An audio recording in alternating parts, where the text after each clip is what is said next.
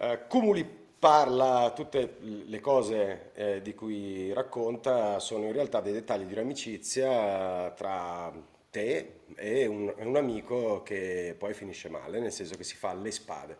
Le spade era il modo in cui a Milano, al nord in generale, penso anche al sud, venivano chiamate le siringhe di fatto, quindi diciamo Sì, le pere, le pere, l'eroina. esatto.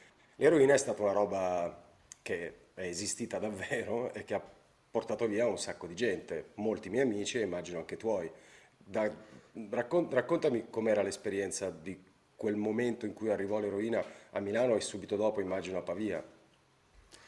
Guarda, io eh, di quegli anni ho un ricordo eh, veramente devastante perché, ehm, dunque, eh, m- mm, a chi lo- a chi non ha vissuto eh, quella- quell'epoca, eh, risulta difficile eh, digerire un concetto del genere perché pensano che tu stia raccontando eh, un'esagerazione, no? Che tu stia esagerando nei numeri, nella, ehm, nel- nella quantità e nelle proporzioni del fallout di questo, quindi delle conseguenze di questo fenomeno.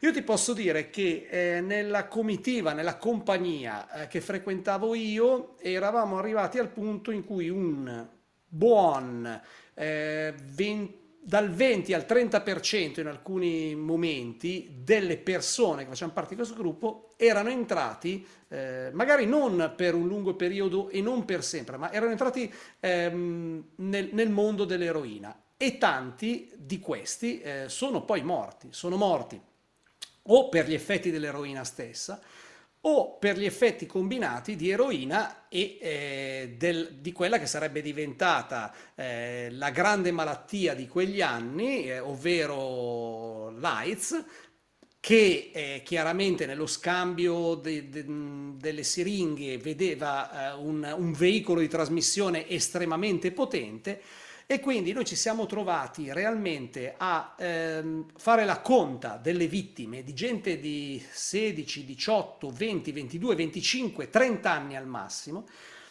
perché era, era un fenomeno del tutto incontrollabile. E ehm, per tanti anni io mi sono posto, eh, mi sono fatto delle domande, ma come mai tu non ci sei cascato e tanti altri tuoi amici sì? Che cosa ha determinato? Sì, io poi me la racconto, ma probabilmente la paura delle siringhe, probabilmente il fatto che, paura degli aghi, no? Sai questa cosa qui, probabilmente il fatto che eh, avevo una sorta di terrore familiare no? nei confronti di certe cose, quindi forse ero più seguito dalla famiglia, ma a un certo punto sono arrivato alla, mh, alla consapevolezza che forse eh, si è trattato semplicemente di una grossa dose di fortuna. no? Ehm, credo che nessuno potesse eh, col senno di poi ritenersi immune. No, a me non capiterà, no, ma io non sono uno che fa quelle cose lì, no, ma figurati, sì, la canna va bene, ma quell'altra cosa no, ma ci mancherebbe. È capitato a persone che mai avrei pensato potessero trovarsi in quella situazione. Eh, addirittura io ricordo questo eh, episodio incredibile. Io andavo, al- andavo addirittura alle medie, pensa, terza media, c'era una ragazza di seconda media, quindi parliamo di 13 anni plausibilmente. Eh, io poi sono andato al liceo, quindi lei è entrata in terza media. Io ero innamoratissimo di questa ragazza qua, era bellissima. Eh, In quei periodi in cui eh, stavo andando, stavo iniziando il liceo, seppi che si era fidanzata quindi a 14 anni con un ragazzo che faceva uso di eroina eh, e eh, nel giro di incredibilmente due anni morì. Cioè, una ragazza di 16 anni che io eh, idolatravo come la più bella ragazza che avessi mai visto, eh, poi è morta a 16 anni, 16-17 anni. Questo per dire il, eh, la situazione che c'era in quel momento. Era, era comune, succedeva, succedeva tanto. Sì, eh, aggiungo anche una cosa eh, rispetto a quello che hai detto che è, è molto importante, la difficoltà di far arrivare a chi non ha passato quei momenti quanto davvero fosse diffuso. E tutto il tuo discorso, perché è vero che abbiamo avuto culo? Perché era talmente diffuso e talmente accettato nella sua drammaticità in una società che era molto diversa da quella di oggi, che veramente chi di noi non l'ha fatto ha avuto culo. Poi certo abbiamo avuto magari degli strumenti familiari che altri non avevano, Esatto. non lo so, certamente mm, abbiamo avuto anche, però anche quello alla fine è culo. Eh, Assolutamente. Ma anche la ragazzi... paura è culo, anche Sì, l'elemento de- della pa- l'elemento chiave della paura. Eh, però il problema è che ci sono dei momenti eh, in cui anche la paura viene meno, perché eh, può succedere, no? Non ti lanceresti mai col paracadute, è un'altra cosa, un'altra... però può succedere che in una situazione con gli amici in cui ti fanno sentire al sicuro, potresti anche lanciarti, dico una stupidaggine.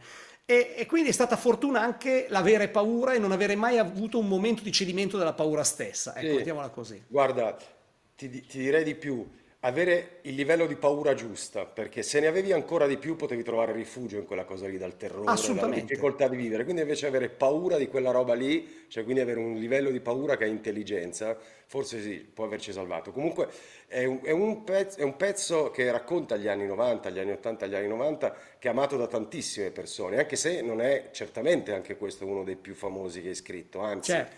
però forse uno dei più, è certamente uno dei più intensi, non solo per il tema, anche per l'amicizia, per quello che ha, ha significato l'eroina, la rottura del- di una linea dritta, no? Che è quella Sì, dell'adolescenza, l'ha proprio rotta in due, no? È per questo che Sì, così perché amata, eh, chi viveva quell'esperienza e aveva il- la fortuna anche lì, o la forza di volontà, o quello che si vuole, di tornare, perché tanti non sono mai tornati. La percentuale eh, di quelli che la provavano e che non tornavano indietro era elevatissima.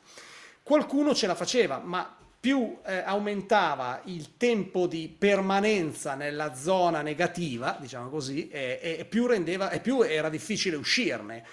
E, e quindi tanti sono poi, chi è riuscito a uscirne meglio è chi probabilmente ha frequentato, eh, come nel caso del mio amico che racconto nella, nella canzone, è, è è chi ha frequentato dei centri di recupero con dei metodi ehm, ben strutturati, ecco, mettiamola così, cioè il rehab però fatto non eh, perché lì è proprio che devi andare a ricostruire a livello psicologico un'identità eh, che hai perso completamente. Nel momento in cui stavi costruendo la tua personalità, quindi nell'adolescenza e nella giovinezza, invece di costruire mattoncino dopo mattoncino, hai anestetizzato il tutto. Quindi eh, tutto quello che hai messo sopra è come se non esistesse, lo devi ricostruire tu faticosamente.